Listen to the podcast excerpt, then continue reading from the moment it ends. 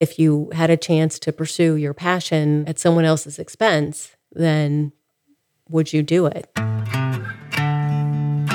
Now, ladies and gentlemen, your 2007, 2008, and now 2009 Amateur Performance Stallion World Champion, Good I Will Be, owned and led by Rita Crundwell of Dixon, Illinois.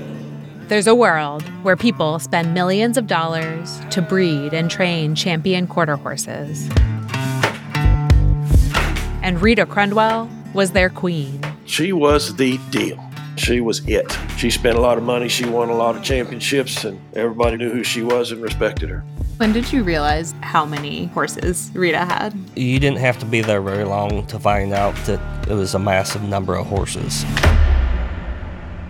But Rita had a day job.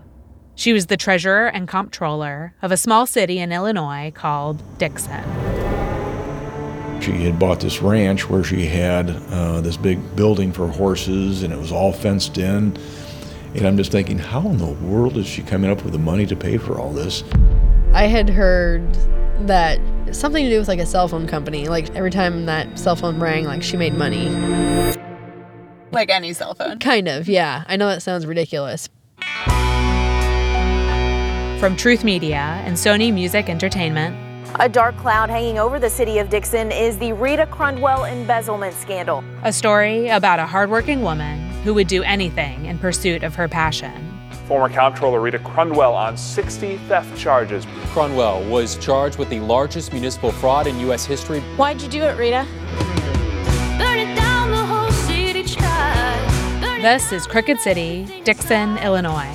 Subscribe on Apple Podcasts to start binging all episodes on October 1st, or listen weekly starting October 2nd, wherever you get your podcasts. Congratulations, Rita. How do you all plan to celebrate? Have a big steak, I hope.